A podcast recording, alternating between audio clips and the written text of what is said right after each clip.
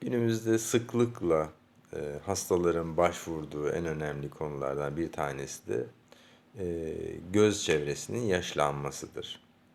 Üst göz kapaklarındaki sarkma, e, deri fazlalığı, yağ fazlalığı e, cerrahi yöntemlerle giderilmektedir.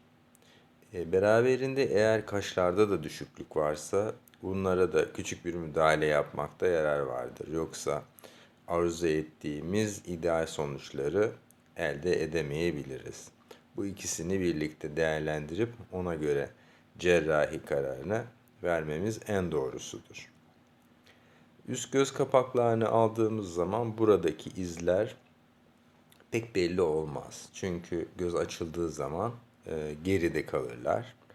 E, ayrıca bu bölgedeki yara iyileşmesi de e, çok şanslı bir bölge olduğu için e, çok iyi derecede bir e, iz bırakmaktadır. E, birkaç ay içerisinde belli belirsiz bir çizgi gibi olup seneler içerisinde e, kaybolmaktadır. E, kaşların kaldırılması erkeklerde biraz daha temkinli yaklaştığımız bir e, yöntemdir.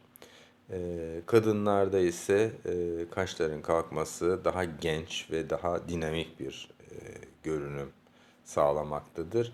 E, her işlemi e, tüm cerrahi yöntemlerde olduğu gibi e, hasta bazlı, hastaya özel planlayıp ona göre yapmalıyız.